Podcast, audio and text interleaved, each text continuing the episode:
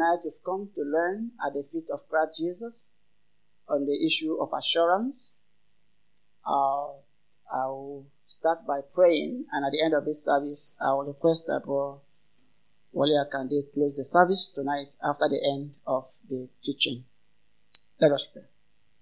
Heavenly Father, how marvelous, oh, how glorious is your love towards us our tongue, and no tongue can repay the depth, the height, the size of your love for us.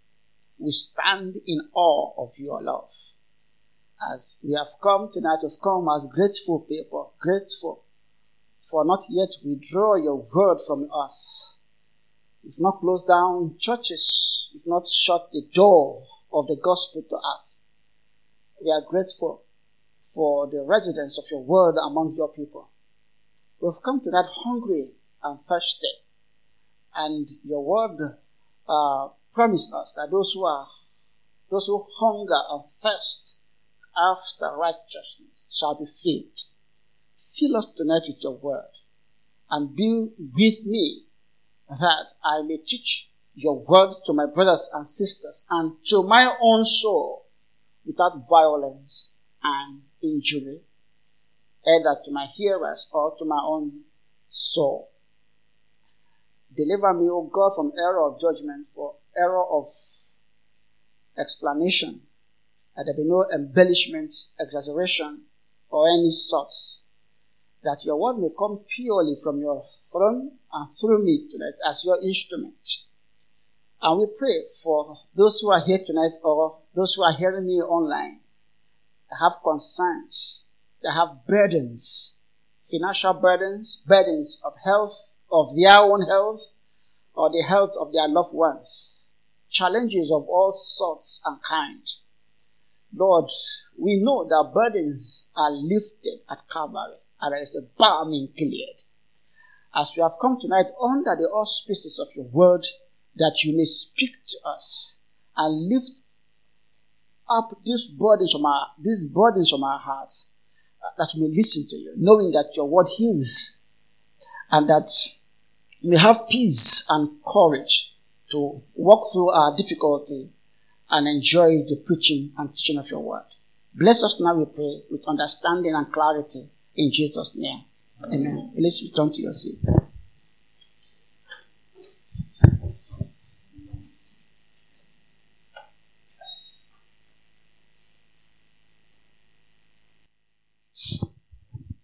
Hmm. Again, good evening. And if you have this paper, um, um, I'm, I'm, some of you may not have the hard copy of the confession. So the paragraph that we will be considering tonight is out for you. The paragraph 2 of chapter 18 of the 69 is in your hand. So I will read it and then uh, walk through some of the points, and then I will uh, uh, give opportunity for you to ask questions if there are any. The real subject matter that the confession want to discuss with us tonight is that for, uh, flowing from our last week's study. We recorded our last week's study mentioned the fact that, that some believers are called temporary believers and are self deceived. How many of you know it's possible to be to self to be to deceive oneself? You really know. No, matter, no matter how reprobate a person is, if you are not in the state of grace, you know. Except you are in a church, maybe from your childhood, where the gospel is never preached in its totality, or where some allowances are given to some certain sins. For instance, there are some churches of uh, African tradition origin, like uh, African Church of Christ, African Church, uh, Cherubim and Seraphim, uh, Celestial Church of Christ, uh, Aladura, and so on and so forth, that inherent in their theology is some obvious errors that the scripture forbids. One is the issue of uh, polygamy, uh, fetishism, and so on and so forth. Uh, if a child grew up in that kind of environment, you will come away with some error instinctively. Even though you may, we may excuse the accident of your birth, it still remains that if your church permits you to read the scripture, and then you are doing a diligent reading of the scripture, the scripture in and of itself will confront you with the error of your church, isn't it? It's just that over time, you get used to your church and say, This is our church. For instance, when I was having a time with my dad one time, I said, Dad, this our church. is rotten. And I'm leaving. He said, Yeah, I mean, said, who doesn't know our church is rotten? So, but this church is our church. He said, Do you know this church is our church that I was baptized by the white people in a river? You know, some of you that were baptized in swimming pool. These guys were baptized in the flowing river. they have some uh, some merit in the in purgatory than those who were baptized maybe. hey, uh, so, yeah, some of us that after a while become blind to the error of our church. For instance, like our own church, God forbid, when it will happen, I'll be dead gone. Like you have invested in this church. You are part of the planning committee. You bought a land for 100 million. You put up a cathedral, one beautiful cathedral. Millions have gone into it. You have a church have landed properties all over the place. And then you're the deacon in charge of property now. And then your money is at stake. All your friends are in that same church. Your children are married. Your in-laws are in that same church. You won't go anywhere. So, I'm saying that there are sometimes we become blind to the error of, of our church, the error that we have accepted. And because those errors are also good to us, our flesh like them. You know, the sin we like, we do not want to repudiate. So we can actually be living in self-deception. Trust me. You know, sometimes when I drop off my children in school or when I pick them up and somebody is passing be, be, before the image of Mary, and just quickly bend down and do like this. What are you doing? You know, you know this thing is not true. Trust me. You know. It's just that you you you are deceiving yourself. Deceiving yourself. Or someone who is not who is living living in um, a Christian living in adultery. And then you just assume that somehow God will not do anything about it. Uh, it's called self deception. So these are temporary believers, believers who. How many of you. And thing, in as much as we point to all this African traditional religion and some of the. Do you know some branch of Pentecostal movement now adopt some of these things? One is, is it Dag Heward-Mills in Ghana? Many of you does bought his books. They used to sell set of his books like this, 14,000.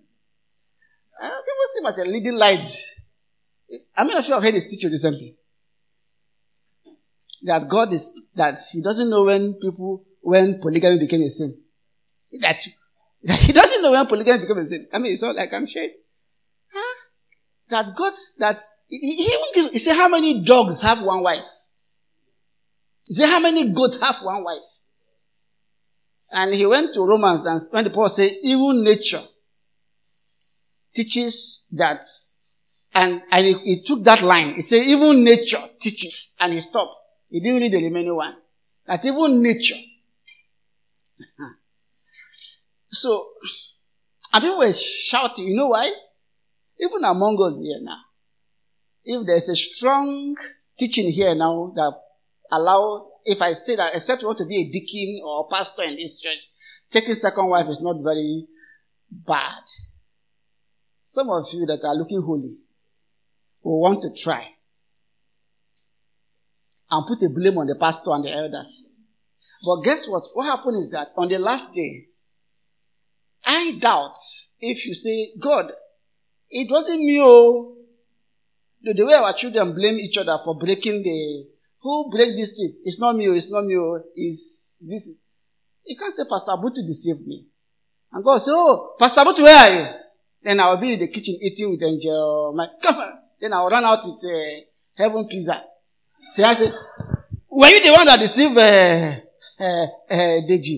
I said, maybe me, oh, and then go say, get me the laptop, and then play the CCTV, uh, and then, and then they are running around in heaven while we are trying to, it, it, it will work. It will work. So the first thing chapter 18 put out last week was that it's possible for people in church to be self-deceived. And they will have assurance that we are going to heaven as if the key of heaven is in their hand. That if we even mention the issue of their sinfulness a bit, they'll say, are you judging me? Are you God? We are going to heaven. We are marching to Zion. Okay. But the leg, the, this leg, you are, the, the leg you are taking is you are, you are heading towards Lagos. Zion is in Kano.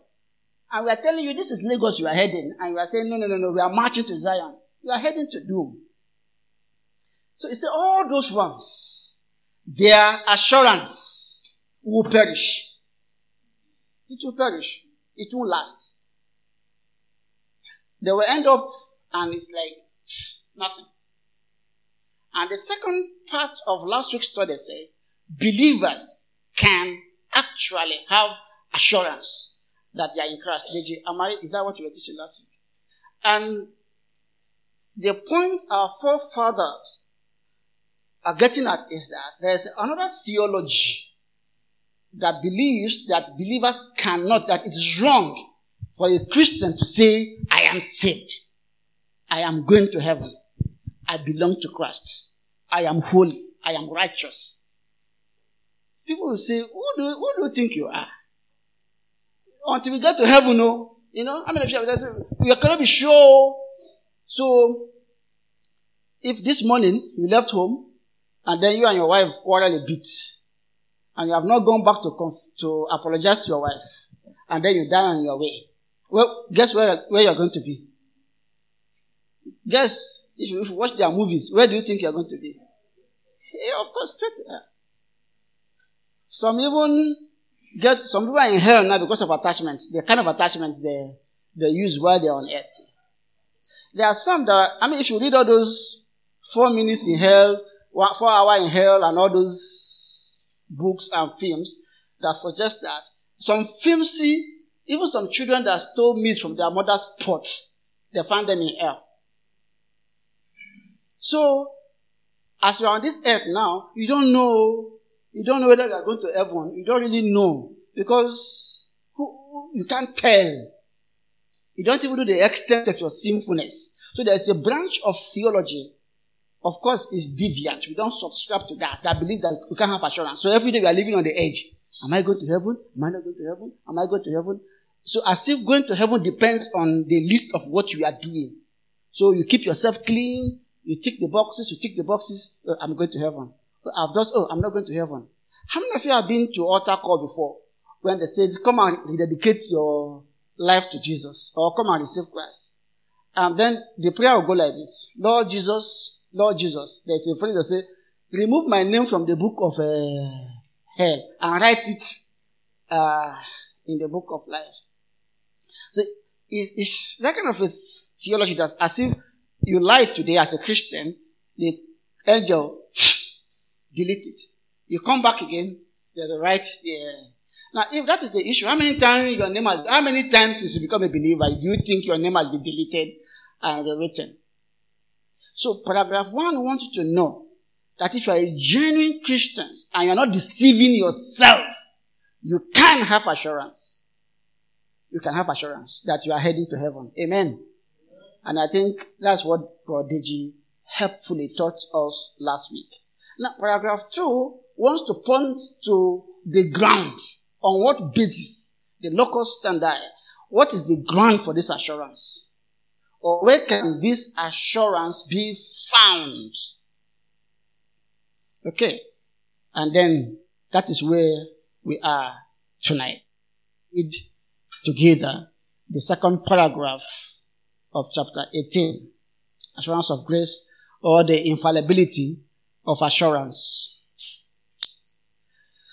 This certainty is not mere conjecture or probability based on a fallible hope or a fallible hope. If you don't have this paper, uh, please you can raise your hand, you will be helped. This certainty is that I, this assurance that I'm saved is not merely conjecture or probability based on a fallible hope. Rather, it is an infallible assurance of faith based on the blood and righteousness of Christ revealed in the gospel, on the inward evidence of those graces of the Spirit about which promises have been made, and on the testimony of the Spirit of adoption who witnesses within our spirits that we are the children of God. As the fruit of this assurance, the Spirit keeps our heart both humble and holy. So the first thing the confession wants us to learn tonight is that when we say we can have assurance, we are not making, it's not a probability, it's not like a ratio, 70%, 80%, or like we are making a conjecture. What does it mean to have a, what is conjecture? Who can help?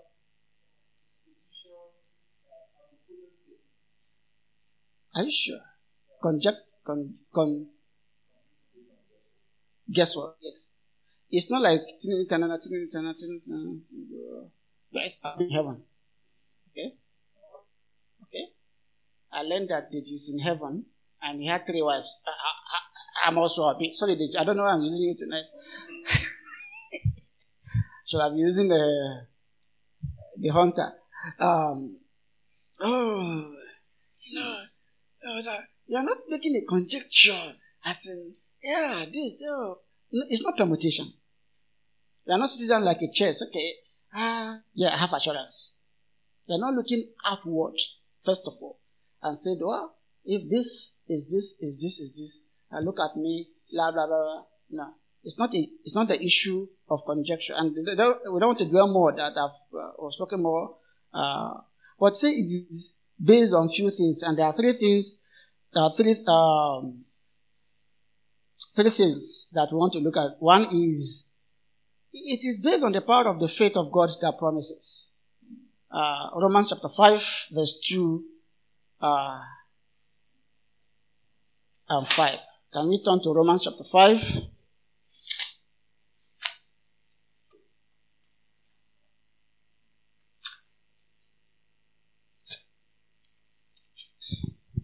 Romans chapter 5, verse 2. But let me read from verse 1. Therefore, since we have been justified by faith, we have peace with God. God is the subject here. Through our Lord Jesus Christ, through him, we have also obtained access by faith into this grace in which we stand and rejoice in hope of the glory of God. And he continued uh, verse 5. And hope does not put us to shame because God's love has been poured into our hearts through the Holy Spirit who has been given to us. Turn to Hebrews 6, verse 11.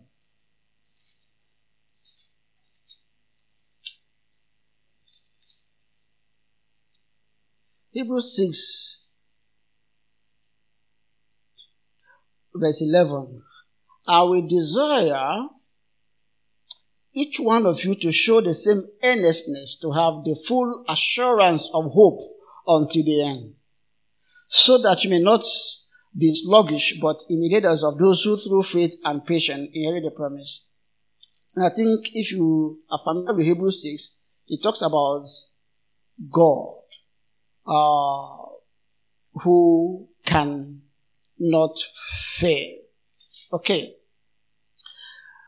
if you were alive under the last administration, I mean, if you can mention one thing, one word that were used and overused during the last administration? No. Anytime, okay, let me just read. Anytime Buhari speaks, makes address, there's one word that usually occurs severally. Himself and his ministers, they use that word a lot. And they're, they're using it now. No. Thank you. I assure you. I mean, I mean, I assure you. If you, if, if you can go back and, and listen to his speech, I assure you.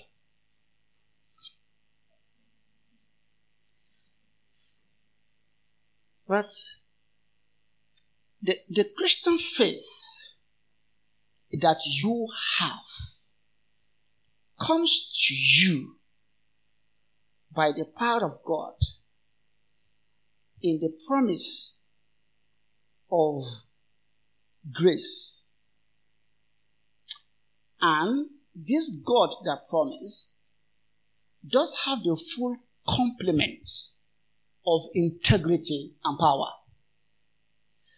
So he is the one that chose you before the foundation of the world, and the grace of Jesus had come to you, the alien righteousness, what Paul referred to as the righteousness of God that has been imputed to you, comes from a God that can be trusted. It's first of all, your salvation rests on the infallibility of God Himself. That whatsoever proceedeth out of God is infallible, cannot be questioned. It's not a guesswork. It is sure. There's a scripture forever, O God, your word is settled in heaven, isn't it? So the grace of God that you enjoy as a Christian proceedeth from God that can never fail. It rests on the promise. He said it is, it is, it is, it is, it, an infallible assurance of faith. The faith that delivered you from destruction, the faith of God, faith that God gave you as a gift in your justification. The faith by which you receive the gift of justification from God cannot fail. So that is the first thing the confession want us want to swallow. It's not something. It, it, it, you are not going to look inward subjectively and begin to pick out issues of assurances. You are first of all to look away from yourself and look to God that promises. When God said, I will keep you, I will be with you, He will keep to His word. And all the scriptures there, First John 3 2, we know that we are God's children even now and all the other scripture that uh, has been placed there talks about what God has done in our lives. And we know that if God does that thing in our lives, it cannot fail. God is infallible, so his works are infallible. Secondly, this assurance also rests on the power of the work of Christ. Look at what the confession said. Rather, it is an infallible assurance of faith based on the blood and righteousness of Christ revealed in the gospel. Uh, let me read Hebrews 6, uh, 17. Uh, are you opening to this scripture?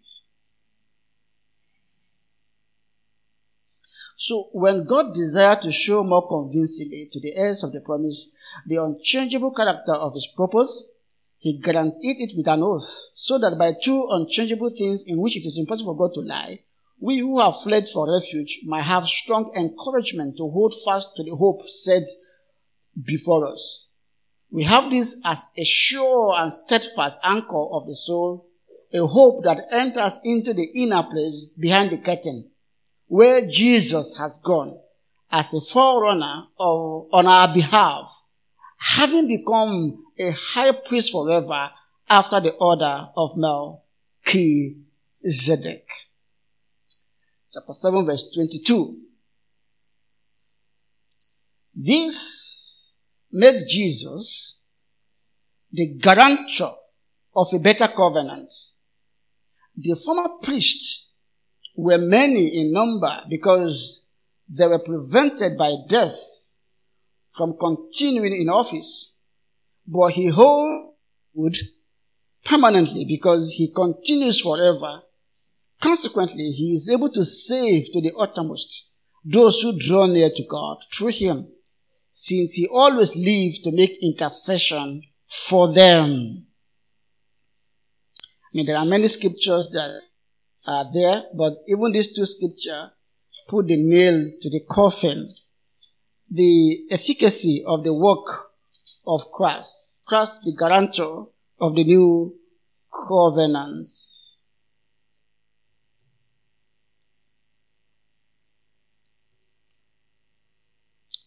Uh, maybe I can read one more, but let me just stop here. So, a Christian can have assurance because what it means to be a Christian is this that Jesus Christ, the high priest after the order of Melchizedek, fully God, fully man, lived a life that we could not live. He satisfied the demands of the law. And then he died on our behalf, being the human federal representative. Then, and the reason this is quite key to you is this Christ was not an example of righteousness so we can copy. Christ was righteousness personified. He did not need to obey God's law to be made perfect. He was sinless. So his active and passive obedience happened on behalf of his people. I have mentioned this more than 100 times in this church. Way back. I think there's no one here now that does not understand passive and active obedience of Christ. So the work of Christ, the totality of the work of Christ happen on our behalf so that God imputes to Jesus Christ our own wickedness, the guilt the punishments of our sin. Whatever it is that was wrong with uh, the elect, God gave to his son. And God took the perfect work of his son and gave to the believers. And the term is called, is it double imputation? Double imputation, it's a swap. So the righteousness of Christ were given to us. We are reckoned righteous as if we never sinned. That's what a Christian is. And the work of Christ is complete, is perfect. There's nothing anybody can do to make it more refined. It is an active, performative, infallible work. And that is given to all those who believes. It is that righteousness, what Martin Luther Martin Luther called alien righteousness, the righteousness of God apart from the law that God sees in a believer. So it's not so much about God looking at your works and is crediting you on the basis of your ongoing works. That God, while you were still sinners, on the basis of the work of Christ, saved you, adopted you, and is cleansing you until you meet him on the last day. These things I have mentioned now is infallible when it is properly applied to a Christian, the gift of God are without repentance. You can have assurance. That work was perfect and it satisfied the wrath of God. It's called propitiation. God is now at peace. Romans 5. 5. We are now being, having been justified freely by grace, we have peace with God. You can go to bed knowing that the righteousness by which you are being saved, you are standing on, is the righteousness of Christ. It is holy, it is perfect, it is active, it is performative, it is permanent. Amen. So it rests on the faithfulness of God, God who sent Jesus on your behalf, God whose grace you enjoy can never fail, and his products can never fail and the work that he wrought in his son applied to you cannot fail. When you look at these two realities, you can go to bed. But not just any day. There are three things. You know, God is one, but three in Godhead. The power and presence of the work of the Holy Spirit. Look at the confession again. It's on the righteousness of Christ revealing the gospel. Mm, as revealing the gospel. Let me just digress. Why do you think they added as revealing the gospel? Who can just figure out? Hmm?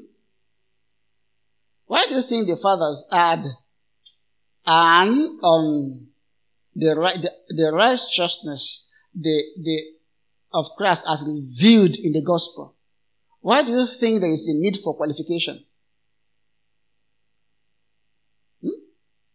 Grant Deji microphone is trying to whisper something and he's not too sure. I won't kill you. I've left your side since.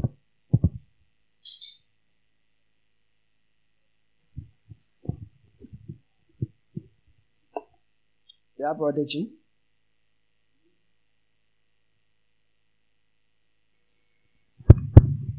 I believe it's because it is the gospel that saves, and it, Christ is only revealed in the gospel, the gospel, not yes. in another kind of okay. theology. Okay. Another person, why do you think that qualification is necessary?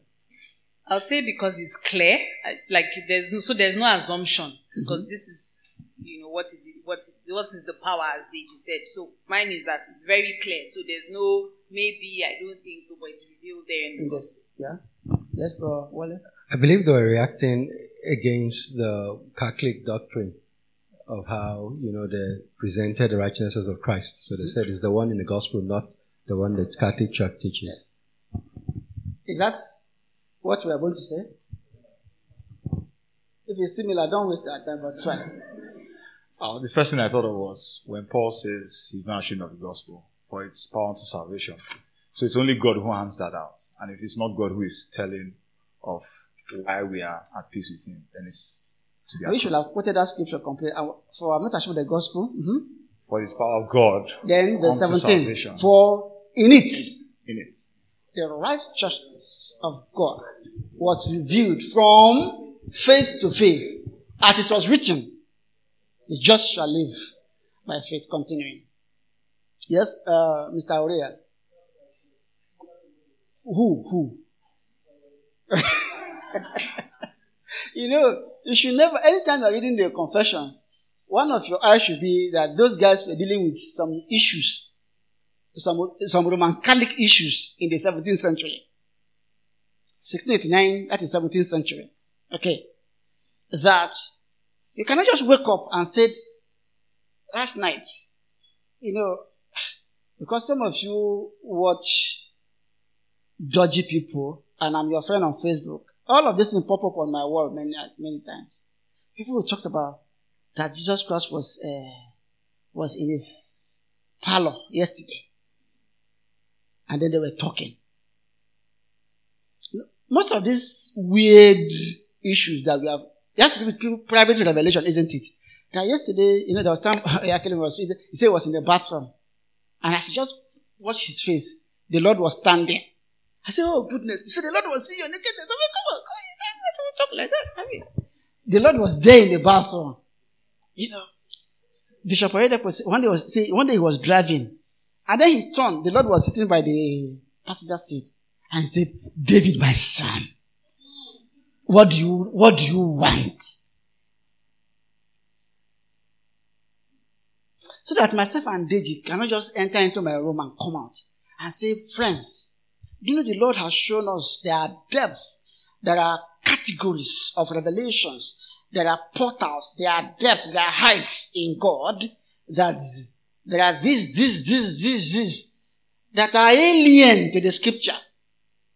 What our forefathers were fighting against was this idea from nowhere Roman Catholic people start bringing the work of super, uh, work of supererogation People have excess merits.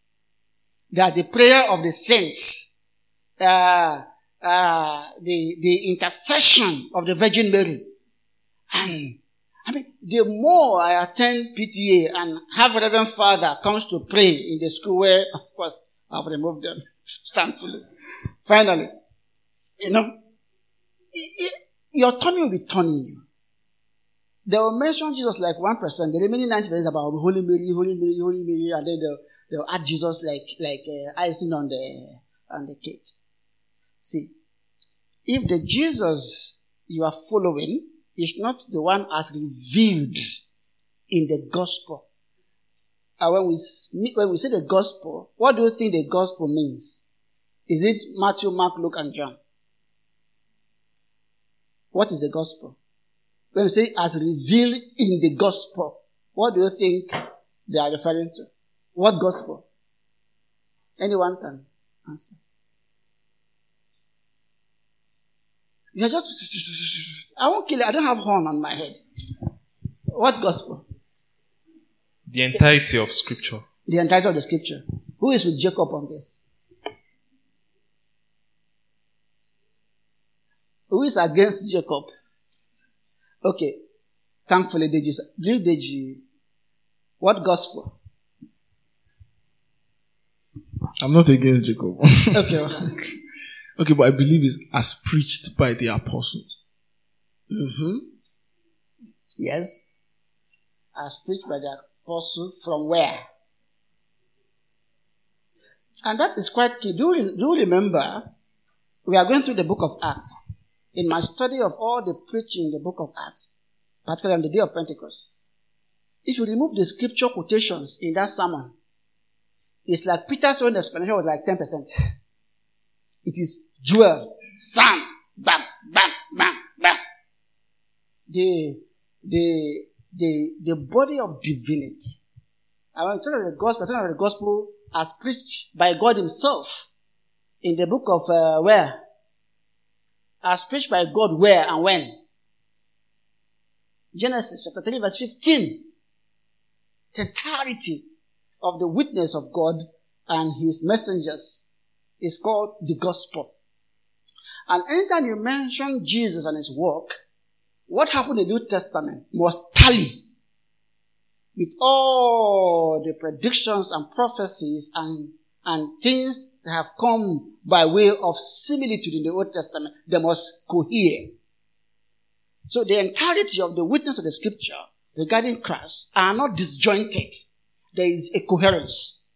That even if what you have in your house is the book of Isaiah, you can preach Jesus Christ sufficiently for the book of Isaiah. If it is the book of Psalm, Christ can be preached sufficiently. If it's Genesis, it can.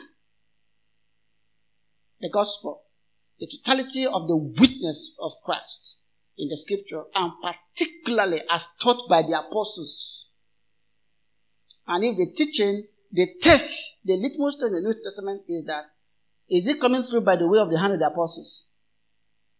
And that's one of the reasons why we don't believe that the apostles still. Uh, how I, assuming this gospel came by the way of these our own apostles, if we had, uh, if we had, you need to take tramadol to understand it. Did I say tramadol? You know what I mean? You must be on high to understand our own apostles who will say this in the morning and say something else in the evening and so on and so forth. Jesus as revealed in the gospel. You must seek after Christ as revealed in the gospel. Not Jesus Christ of your dream, of your imagination, of your conjecture. Finally, talked about the power of the Holy Spirit, the work of the Holy Spirit. I can be assured because of these things, the presence of the Holy Spirit in my heart. Number one, look at what he says. On the inward evidence of those graces of the Spirit, about which promises have been made in brackets. So let's, that's the first thing. There are, and these, when it, when it comes to the work of the Holy Spirit, it's more of, it, it's quite personal and subjective. And the scripture had given you sufficiently the graces of the Holy Spirit. That if you are a believer, what, what I'm saying, if you're, not a, if you're not a believer, in fact, you will never understand. If you're a believer, there are graces of the Holy Spirit that are in you inwardly that you know that they are there. Secondly, but much more than the graces of the Holy Spirit that are in, in what, that are in the package of your justification is that this spirit is called the spirit of adoption. And I think, uh, Romans 8 verse 15. Let me check. That's the one. Turn to Romans 8. John.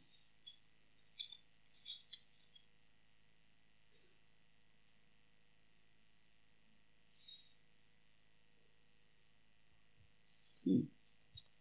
Yeah. Let me read from verse 12. So then, brothers, we are debtors, not to the flesh, to live according to the flesh. But if you live according to the flesh, you will die. But if by the Spirit you put to death the deeds of the body, you would live. For all who are led by the Spirit of God are sons of God. For you did not receive the spirit of slavery to fall back into fear, but you have received the spirit of adoption, yes, as sons, also as daughters, by whom we cry, Abba Father. The Spirit Himself bears witness with our spirits that we are children of God. And if children, then heirs, heirs of God and fellow heirs with Christ, provided we suffer with him in order that may also glorify with him. So there is an inner witness. Of course, when the Bible says the Spirit of God bear witness with our spirit, it's not saying that we have our own spirit. I mean, we must be careful here because it looks like kind of a duality. We say, I have my own spirit, and then my spirit is saying something. Holy say, yeah. I mean, how many spirit do you have as a child of God? How many spirit do you have as a child of God? One spirit. You are born again by the Holy Spirit. You are indwelled by the. Which one is agreeing? Which one is agreeing with one? And I think what what Paul is talking about is that our soul, our person, there is an agreement in our hearts that we are sons of God. And this agreement is not just an abstract agreement. The residency of the Holy Spirit in us bear witness. There's a concurrence with our person. We do not become spirit when we become born again. We remain ourselves. We are the, our human self is living. And then the Spirit indwells us. The entirety of our being agrees there is no fight. Let me use an example. How many of you understand that if there is a heart transplant or kidney transplant, if you fail, what happens? It means that your body is uh, rejects this the organ. But if if it matches, your body agrees with that organ, and then it becomes like your own and then you live and you function. E.g., can one for the heart, whatever they put in his heart, agrees with his entire person. It's not possible to have an organ implanted in your body if your body is not accepting that, even if it's a small thing inserted on your skin, uh, here, the one that you used to put under your skin, if you know what I'm talking about. If your body is not accepting it, it's not accepting it. What the scripture is saying is that when the Holy Spirit came upon us, there was an agreement with our entire self.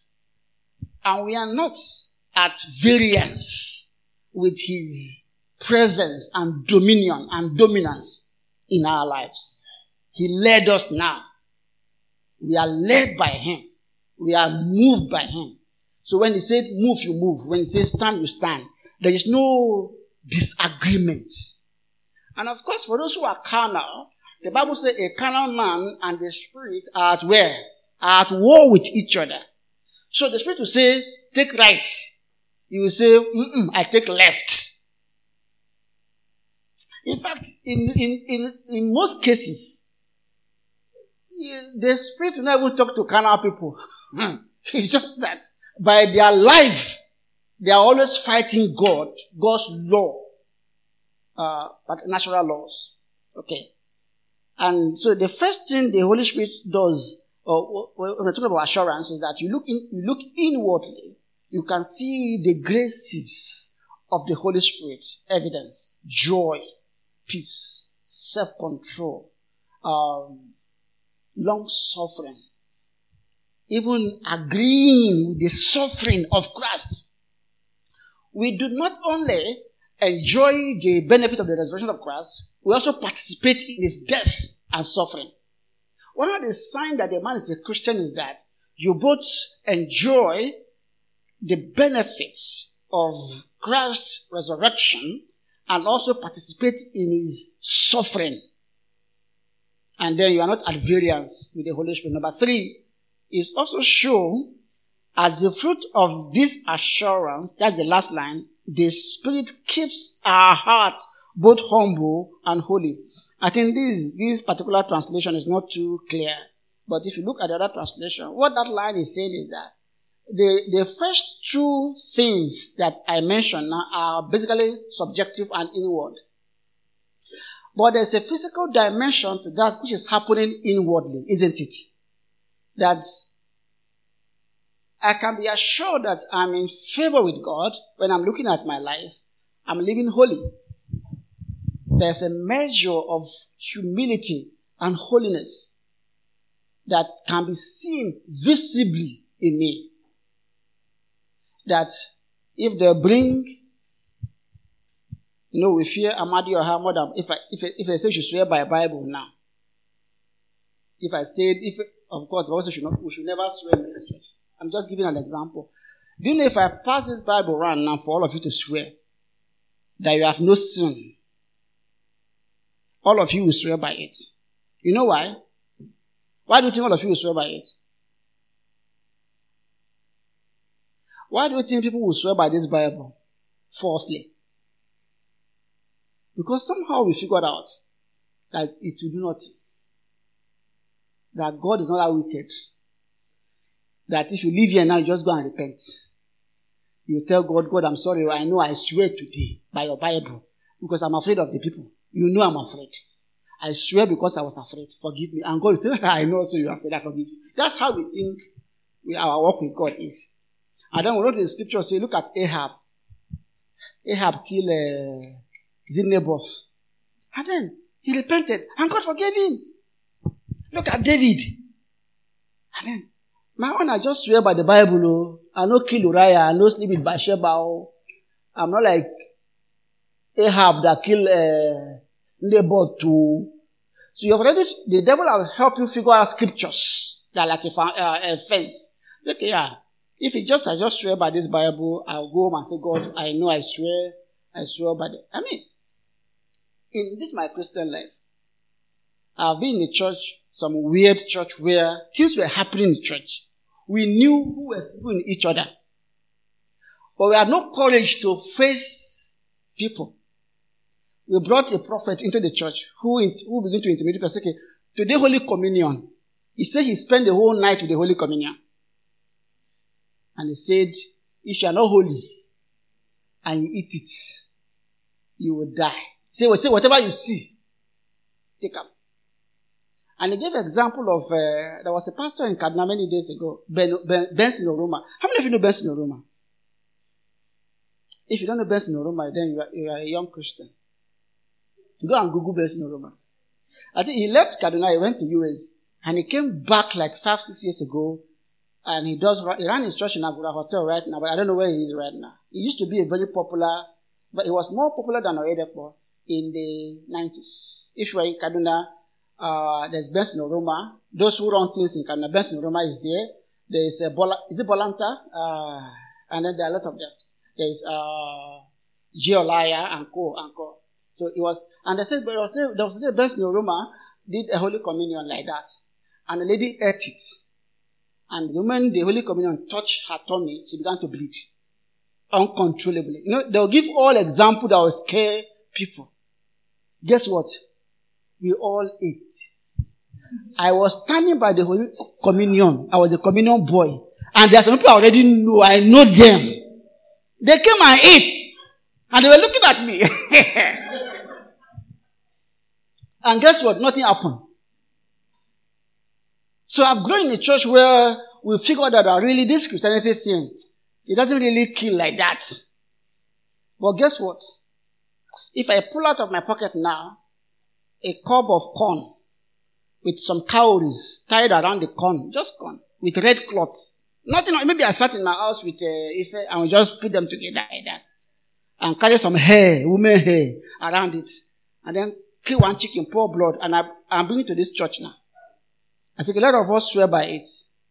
I, I, I can be sure assured that half of us will not swear by that thing. we don't know where pastor, this pastor, Nakogima, Nakogima, Nakogima, Oh, he even traveled last week. Oh, hmm. Hmm. Not swear. There must be an evidence of holy living.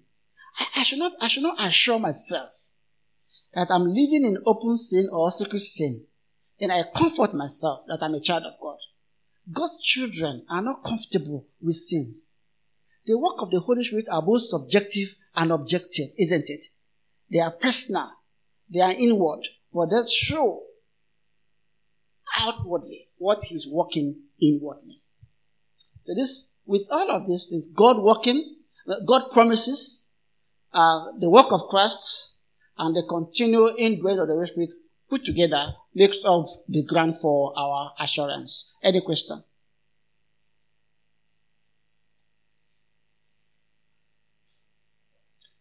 And some of you that go to some churches that say, okay, if you commit sin, refuse to believe that you've committed sin. Say, I am the righteous son of Assurance does not based on positive confession. It's not. Positive confession, speaking over your life. Oh, I'm a child of God. Even though I, I committed sin, I am not the one that commit this sin. So who? It is my flesh. Yes, this is a core teaching in uh, in Christ Embassy that it is my body. But what Christ redeemed is not my body, it is my spirit. And what God is working with is my spirit and not my body. How many of you have heard that before? That it is my body that God will eventually saved on the last day. And then you get to Romans 7 and destroy your faith. When Paul said, well, with my, with my spirit, I serve the law of God and with my body, the law of what? The law of sin. If you take that scripture like that, you will, you will die. Trust me. Any question?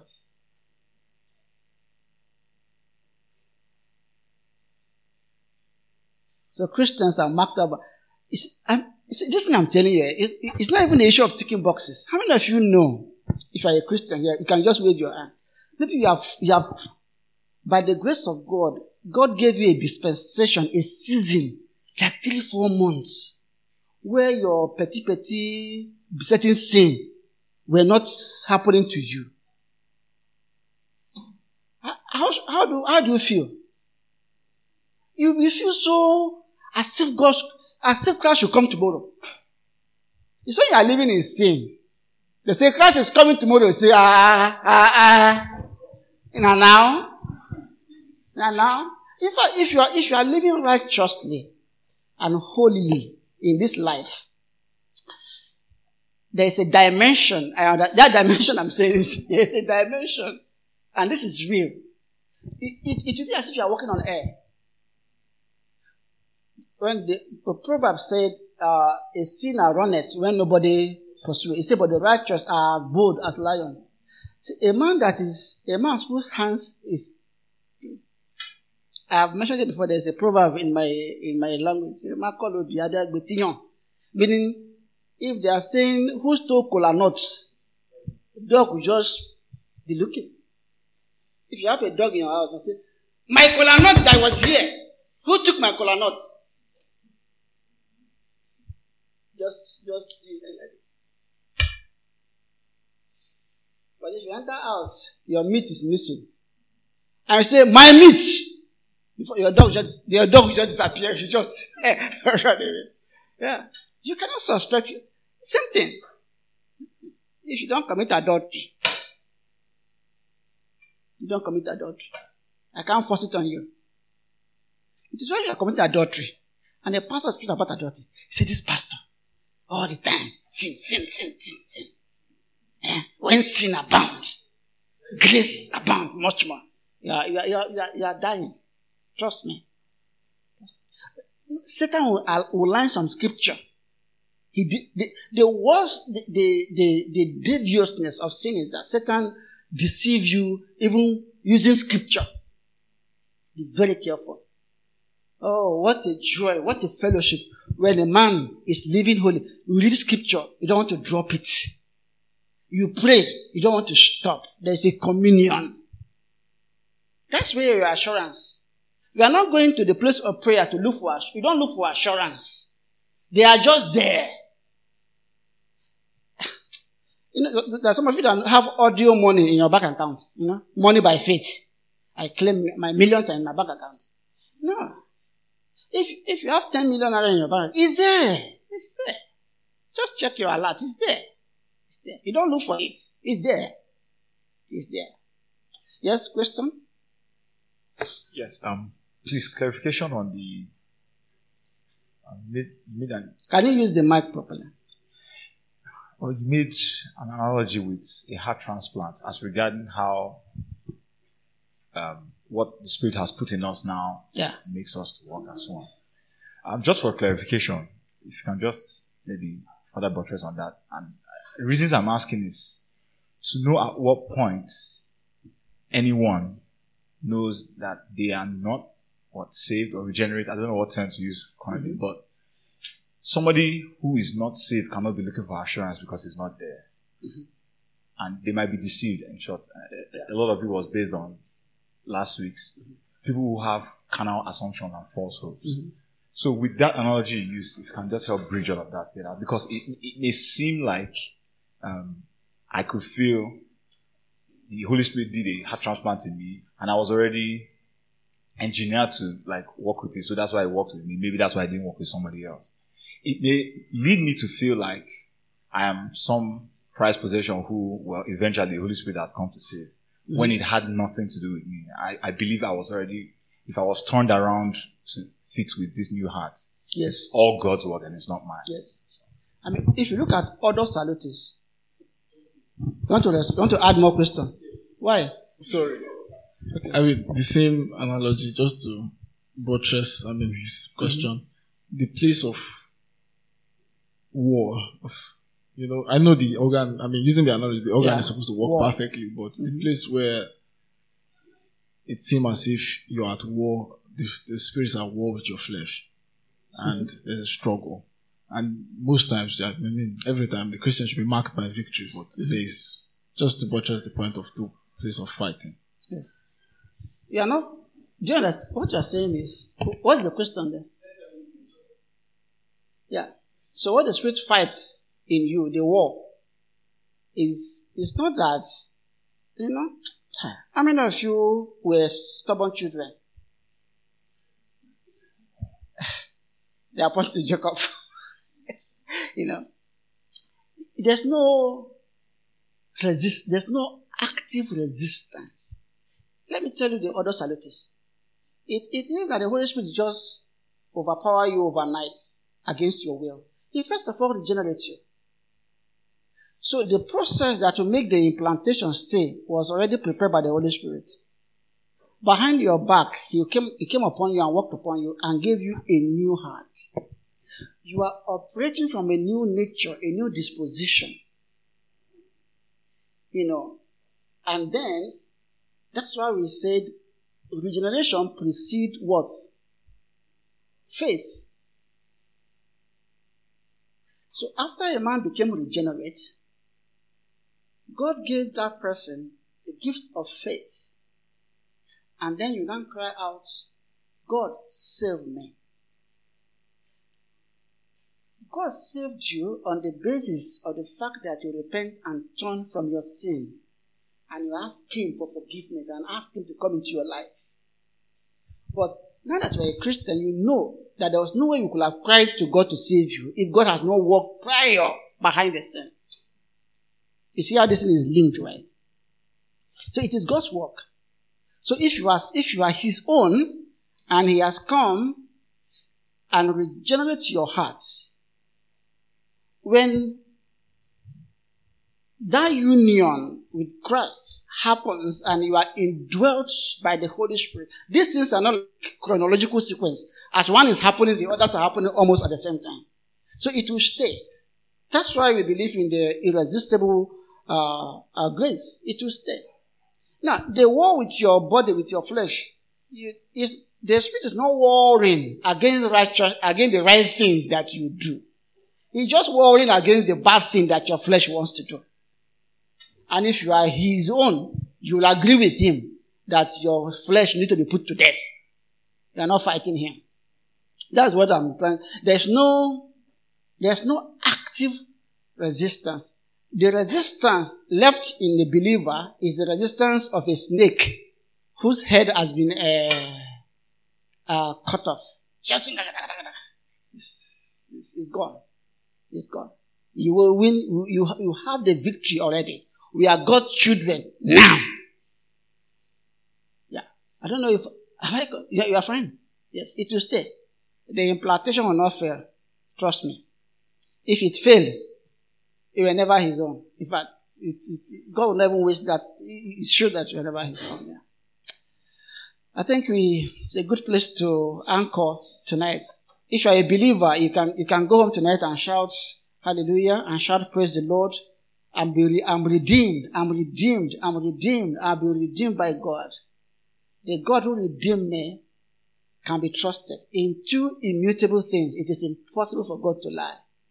He that began a good work in you will finish it. The work of Christ is so infallible, performative, efficient, functional. If that work is imputed to you, it can never fail the active work of the Holy Spirit will prove by the graces of Him that will be showing up in you the sound of the, the, the adoption, the cry of adoption, the witness of the Holy Spirit in our hearts, and the physical graces that we manifest in our humility, knowing that God saved us, and in holiness that we show. Put this in together, we can have assurance. It is a bad theology to put you in fear. Say it is better to be on the side of caution. And then you live in fear. Will God save me? Will God save me? What have I done now? Should I put lipstick? Should I put lipstick? Should I this? Should I not do this? And then you're always afraid. I've this should go and put lipstick. That's what I'm saying. You shouldn't be looking for all this. If what God has done is true in your life and you're not self-deceived, you will survive. You will survive. Amen. If there's no any urgent if I don't ask, I will die question. It is a good place to go home tonight. Let me invite our dear brother Wale Akande to bring the service to an end.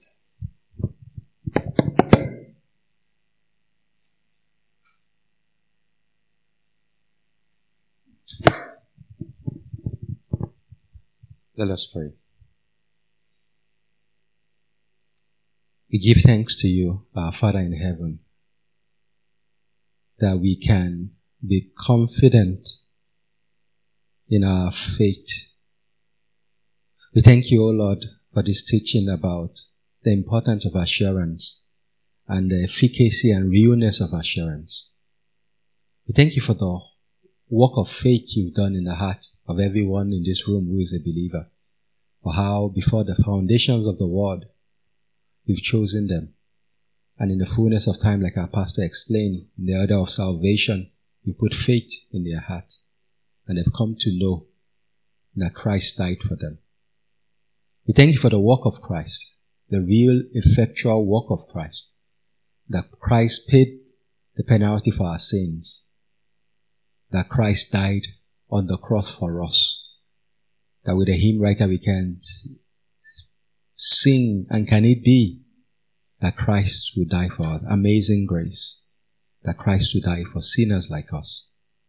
We thank you, O Lord, even for that sureness we have that the Holy Spirit testifies in our hearts that we are the sons of God.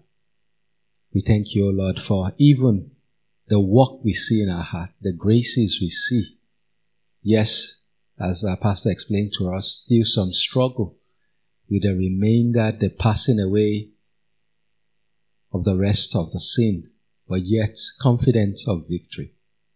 And Lord, we thank you for the assurance that one day you would come and take us to be with you forever. So Lord, help us to ponder on these things for the times when our lives might not be the way we want it to be.